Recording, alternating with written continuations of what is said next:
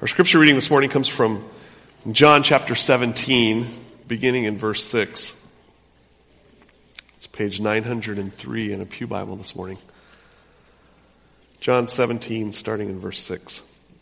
I have manifested your name to the people whom you gave me out of the world. Yours they were, and you gave them to me, and they have kept your word. Now they know that everything you have given me is from you.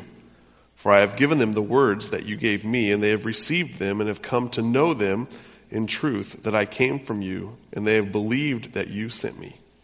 This is the word of the Lord. Last Sunday morning on Easter Sunday, we looked at uh, part of what we just read this morning. The part where it says, I have manifested your name to the people whom you gave me out of the world. And just by way of reminder, what we said last Sunday morning is that when Jesus is saying, I manifested your name, what he is saying is, I have manifested to your people who you are, Father. That's what the name of God is. It describes who God is. And so when he talks about the name, he's talking about manifesting, presenting to a people who God is. We went further to say that that when we see who God is and really see that, we are seeing His glory. We're seeing His beauty.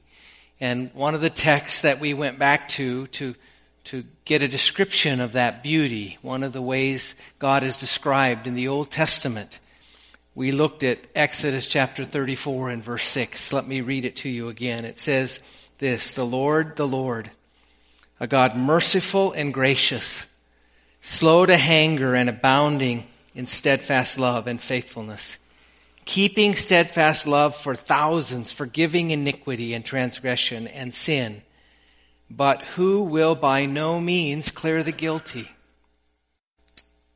And in that we saw both God glory in his mercy and God's glory in his justice. And, and in order to get the full orb picture of who God is, you have to keep those two things together. You have to you have to see His mercy and that He is a merciful God, but He's also a just God.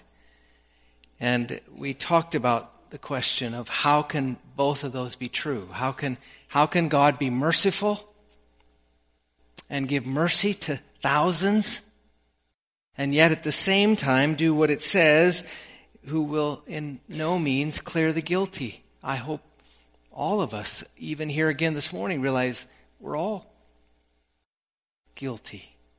We all have sinned and fallen short of the glory of God. So how, how can we have it both ways? How can God be merciful and at the same time be just? That is the greatest question I think anyone can ever, in many ways, seek to try to reconcile. When you, when you really wrestle with those two things, it leads you to only one place. It leads you to the logical conclusion of those two things, of that dilemma, and it is Christ. It is the gospel.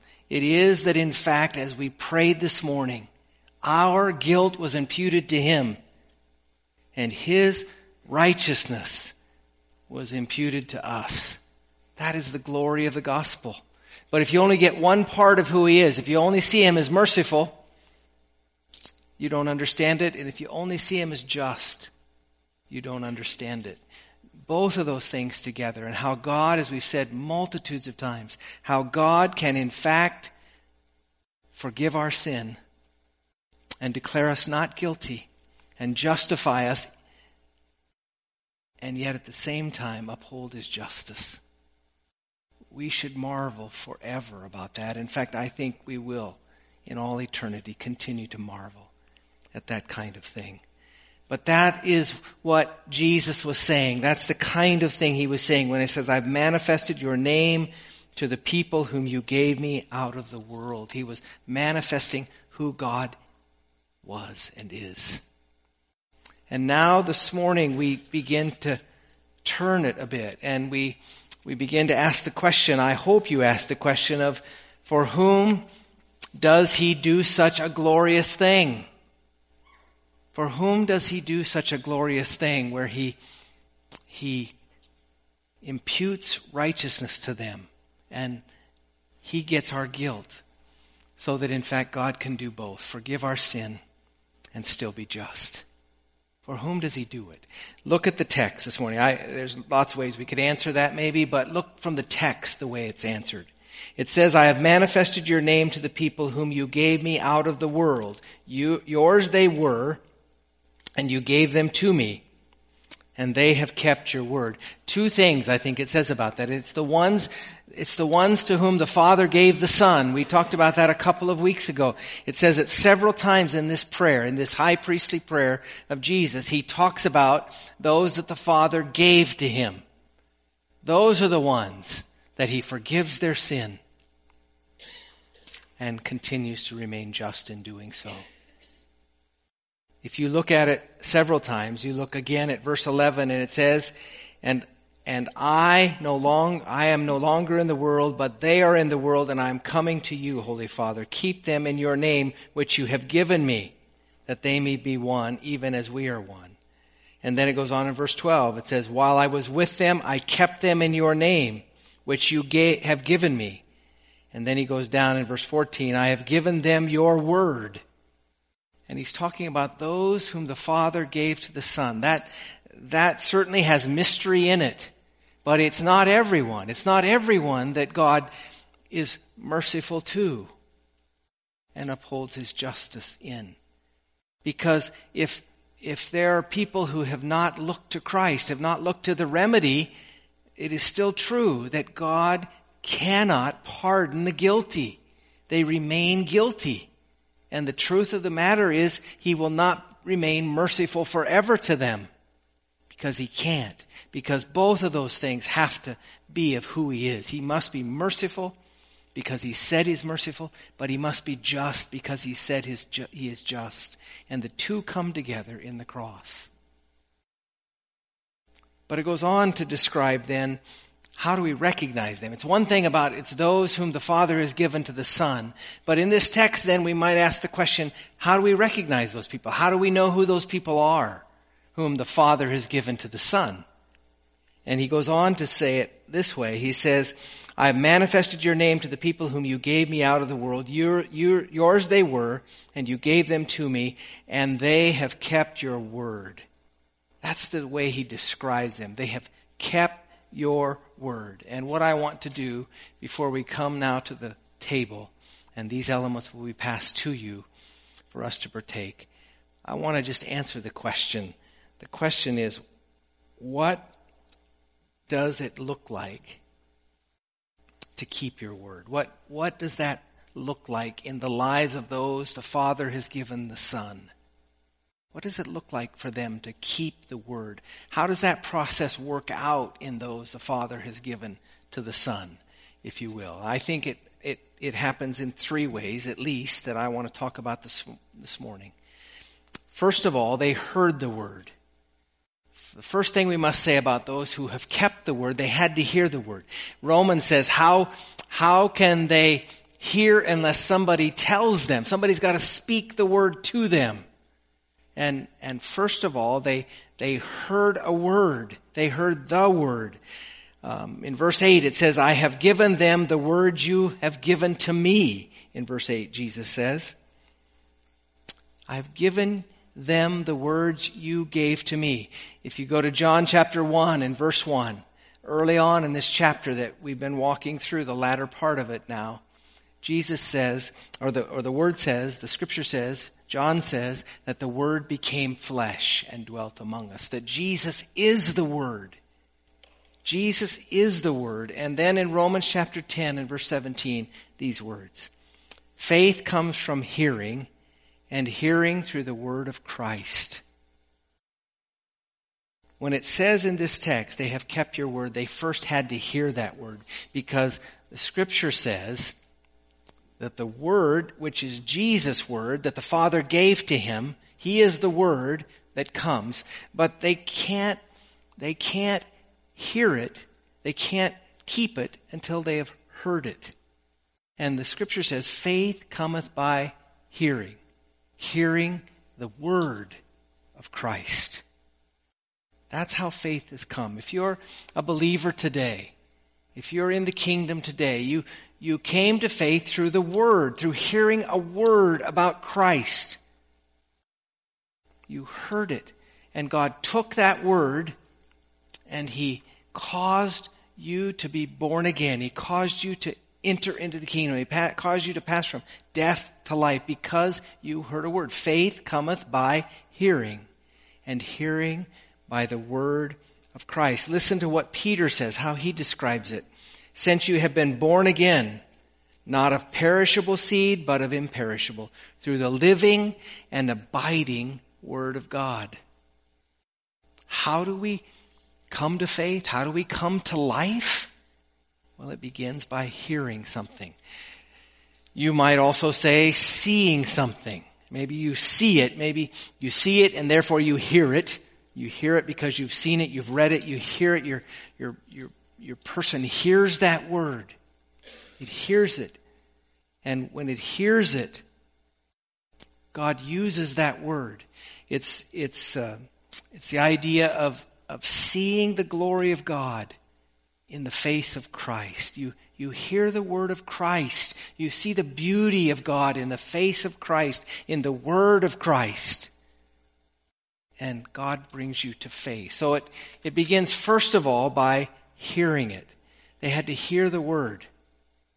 They had to hear the word. It's a good admonition to us as we go out to share our faith with others. What, where is the power in that?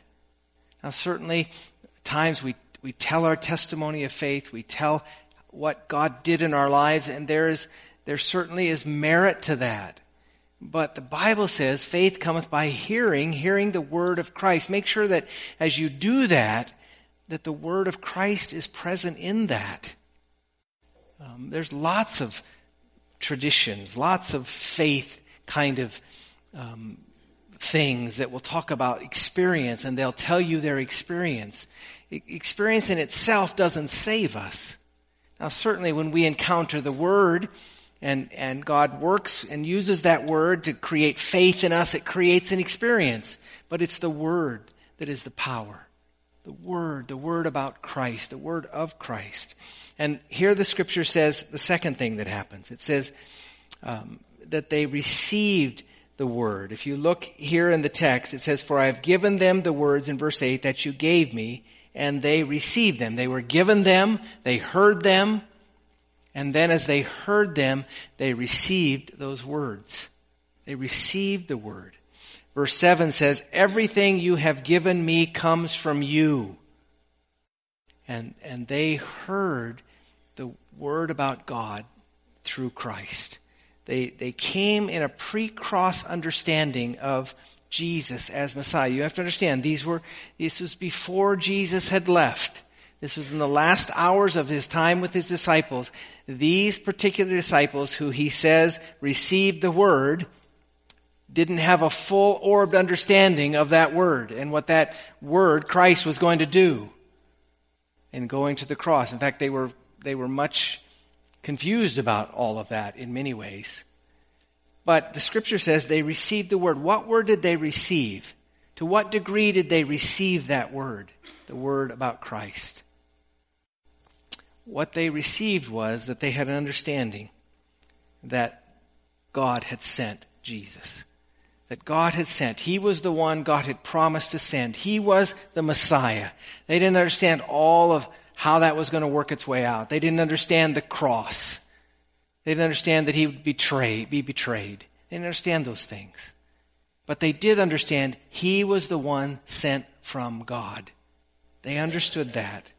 And, and what it's talking about in this text here at this point in the disciples' lives is the contrast. The contrast between those who did not receive it and the ones who did receive the word. To the degree to which they had received the word about Christ, they had welcomed it. They had accepted it. They had received it into their lives. And, and that receiving had to do with the fact that the Father had sent him. And they knew that he came from the Father. They knew that he was the promised one, though they didn't know all that was going to happen. I'd invite you to turn with me to John chapter 6 for a minute. And And there you see the contrast. The best way to understand this is to, to understand it in the contrast of, of what the opposite of it meant. And here in this particular account, John chapter 6, we see the contrast between one who receives the word and one who doesn't. John chapter 6 and verse 60, listen to what it says. Says, when many of his disciples heard it, and this word disciple is kind of in the loose understanding of the, of the word. the loose understanding of the word. Um, in other words, it, it goes on to say this. When many of his disciples heard it, they said, this is a hard saying. Who can listen to it? Who can receive it? But Jesus, knowing in himself that his disciples were grumbling about this, said to them, Do you take offense at this? Then what if you were to see the Son of Man ascending to where he was before? It is the Spirit who gives life. The flesh is of no help at all. The words that I have spoken to you are spiritual and life, but there are some of you who do not believe. He was speaking to the contrast here. He was speaking to those who were following him as disciples described, but they really hadn't believed. They really had not received the word. They had not come to understand that Jesus was the one sent from God. In fact, he says, if you take offense now, what are you going to do when you see more of what it means that the word has come? When you begin to see what happens after um, I'm betrayed and crucified. And so there we see the contrast, the contrast. And one of the things they saw, these are hard things. These are hard things. How can we receive them? So that's the contrast really. You see, they have to hear. They, they can't, they can't receive it till they've heard it, but many who hear it say, this is a hard thing. This is a hard thing. How can we believe this? How can we receive this? In contrast to the disciples who received it. They received it. They heard it. They, they, they saw with their eyes the glory in it, the beauty in it, the beauty of this one sent from God, and they received him. They received him to the degree that they could. They, they, they stayed with him. They didn't leave him. In this text here that we just read in John chapter 6, it says that many left and no longer followed him. They walked away because they didn't receive him that they'd heard about. And then thirdly, we go to the third thing that it says. Actually, before we go there, turn, look with me in, in verse 8 of the text, and then we'll go on to the third point. Listen to what it says. Says, For I have given them the words that you gave me, and they have received them, and this is the key, and have come to know in truth that I came from you, and they have believed that you sent me. That's the key difference, that they have, they have come to believe that I came, Jesus speaking, I came from you, Father, and they have believed that you sent me. Period. Again, they didn't understand all that was going to happen. They didn't understand all that that coming meant in the coming hours. It's evidence in the fact that they were very much rattled by the events that were going to happen. And Jesus knew that they were going to be rattled. But they never left him. They never fully left him. They stayed around him. And in fact, these disciples stayed close even though their courage faltered.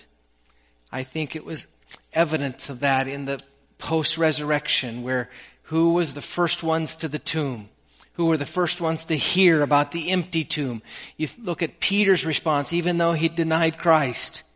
He was so excited. He, the scripture says he marveled when the women came and told him that the tomb was empty. He hadn't left. He didn't understand it all, but he was staying around Jesus.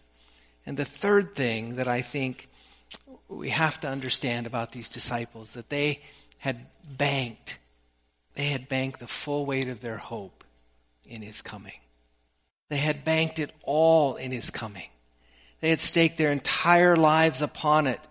And that's why they were still around at the time of the resurrection. Certainly they may have thought, how are we going to pick up the pieces in many ways, but they stayed around Jesus. They banked everything on Him and what He had taught, that He had come from God and He had the words of God.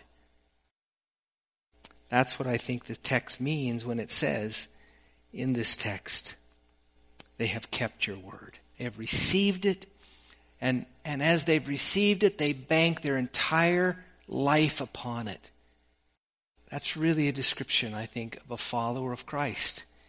We are banking our life. We are staking our life. We are directing our life on that word. And that's a description, I think, of, of true believers. Do we do it perfectly? No. But true believers have heard the word, they've received the word of Christ, the teaching of Christ, and they are banking their lives upon it. They are staking their lives upon it. And in fact, it describes a little later what happens when they do that, when they stake their lives upon it. Look, look at John chapter 17 and verse 14. Look at how they're described. We'll come to this later as we walk through this prayer, as we continue to look at how Jesus prayed for himself, for his disciples, and then prayed for those that would believe on account of them. But this is what it says. I have given them your word. Again, he goes back to that word. I've given them your word. And the world has hated them because they are not of the world, just as I am not of the world. What does Jesus mean when he says, I have given them your word? The word of the Father about the Son. They had come to see Jesus as their only hope. They heard about him. They received him. They banked their life on him. And because of it, it was going to create difficulty for them. That's what it says. They, they have been hated by the world. And that's true. That's true because the message that we're going to come now and remember is a message that is not popular to the world. It's a message that, that by nature the world wants to run away from. By nature the world, except God begins to work in their hearts, they want to go the opposite direction of because this table this morning speaks of sin. It speaks of the fact that all of us have sinned. And, and the text that we read this morning that, that God does not justify the guilty. And so as, as they admit their guilt, as they see their guilt, inherently within them, there's an understanding that I'm in trouble. I'm in trouble. And so we run from trouble. We run from those kinds of things. Inherently, left to ourselves, we run from that message. And then the second part that this message says is the only hope of a person in trouble. The only hope is Jesus. There aren't multitudes of roads. Christianity doesn't teach that. Christianity teaches that God is merciful and God is just. And the only way those two things come together, the absolute only way they come together, is in the cross, in an understanding of all that that accomplished for us. There's no place else to look. There's no place else to rest. There's no place else to put the full weight of your hope but there. And a description of one whom the Father has given to the Son is that they keep your word. They receive your word. They bank their entire hope on that word and nothing else. My hope is built on nothing less than Jesus' blood and righteousness. That's what we sang this morning. Is that where you rest? Is that where your hope lies? If so, I would beckon you to come and take a seat at the table this morning acknowledging that that's my only hope the finished work of Christ. A number of years ago, I was in a high school auditorium in, in this community. I won't tell you which one. But as I was in that auditorium, there was a, there was a pastor on the platform who was brought there to I, I can't remember if it was the invocation and I think it was both invocation and benediction both and that had been the custom in that particular high school for years that they would invite clergy to come in and pray at the beginning and pray at the end and as those two times came it was it was just absolutely obvious that that particular person who was selected on that particular day that no longer lives in this area is gone and I don't think any of you will connect this that person did everything they could, absolutely everything they could, but pray. They made an issue of the fact that they didn't pray by the way that they conducted themselves in that invocation and that benediction. It was an absolute, in my opinion, denial of receiving the word. One who believes that Jesus is, in fact, the only way would not do that. There are lots of people who are around Jesus who don't receive him and bank the full weight of their hope on him. God help us to not do that. Let's pray. Father, we pray that you will be with us as we come to this table.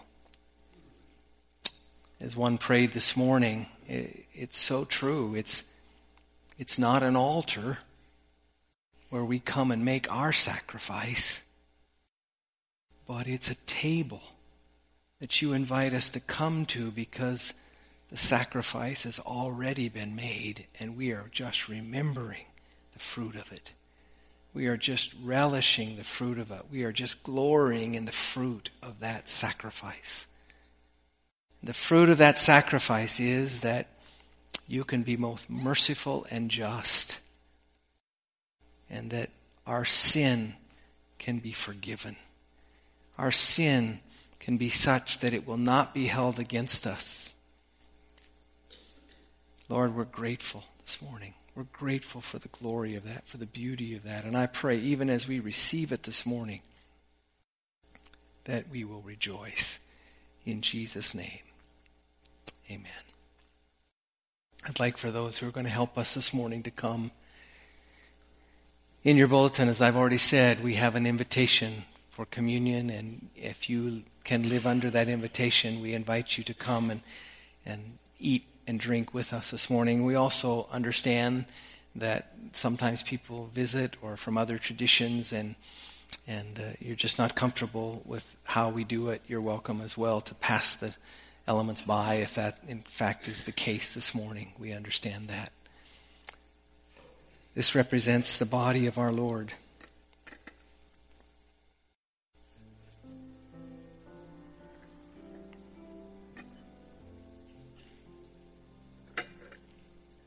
The body of our Lord that came, sent from the Father to declare the word of the Father to us. I invite you to take and hold it, and we'll partake together.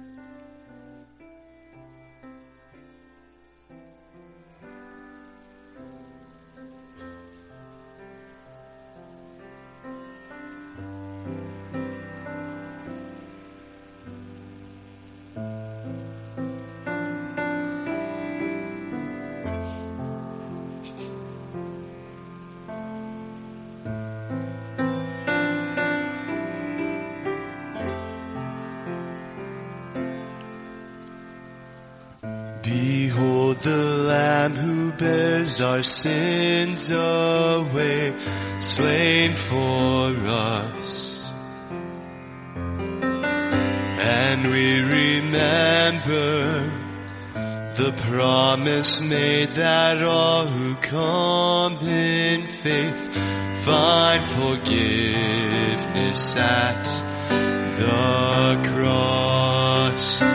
So we share in this bread of life, and we drink of his sacrifice as a sign of our bonds of peace around the table of the King.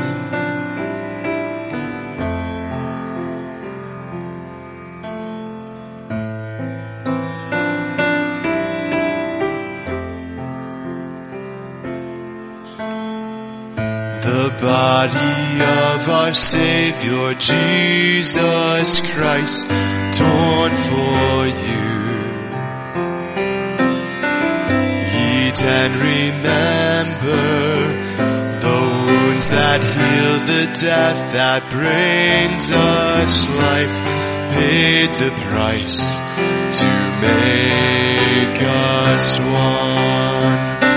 So we share of life and we drink of his sacrifice as a sign of our bonds of love around the table of the King.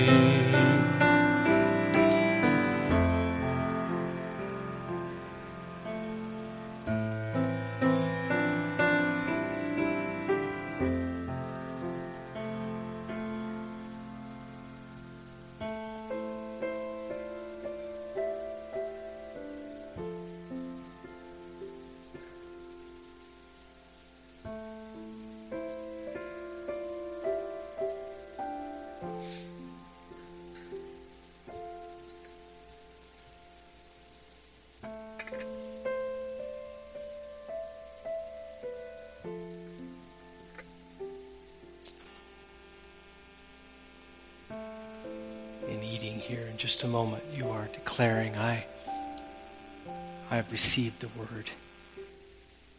And how much more for us now to receive the word and to, to know the truth of all that this represents. Disciples didn't understand that Jesus would have to die because it would take a man to die for their sin. Jesus came. God came, fully God, became fully man for one reason and one reason alone to die for our sin.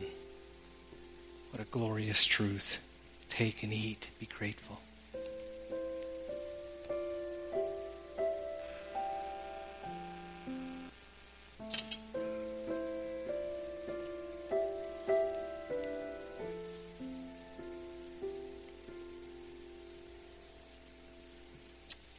Represents the blood of Christ again. Do this in remembrance of him.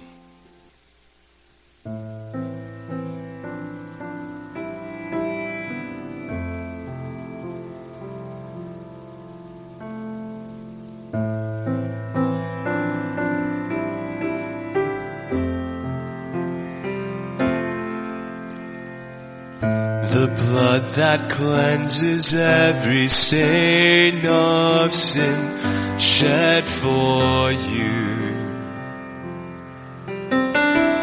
Drink and remember, he drained death's cup that all may enter in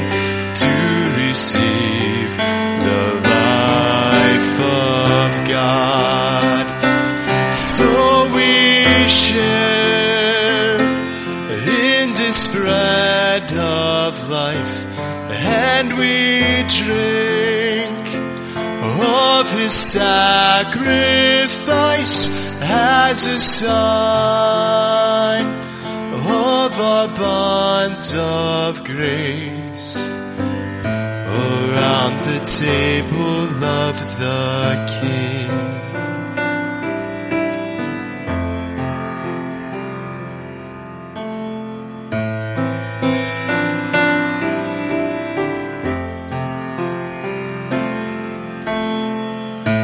So with thankfulness and faith we rise to respond and to remember our call to follow in the steps of Christ as his body here on earth as we share his breath suffering we proclaim Christ will come again and will join in the feast of heaven around the table of the King.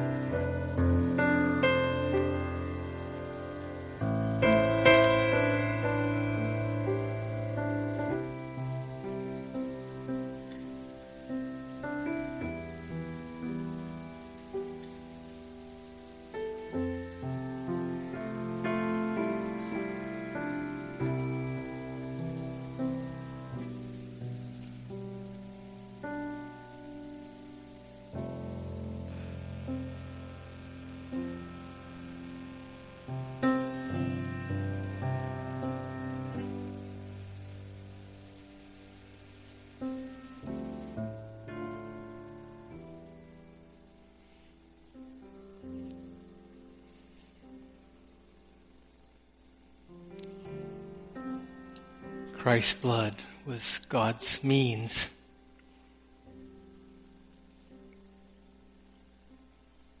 For you and I who are and were guilty to be acquitted and God to remain just. The hope of this and what it represents is that he won't clear the guilty. But as we said last Sunday, he also will not punish the innocent who are by the means of Christ, by the means that he took their penalty. He paid all that needed to be paid. And God would be just as unjust to allow the guilty to go unpunished as he would to convict those who aren't. The hope of the gospel is that God will be merciful forever to us because we've received the word, the word about Christ. Take and drink and be grateful. Stand together and pray.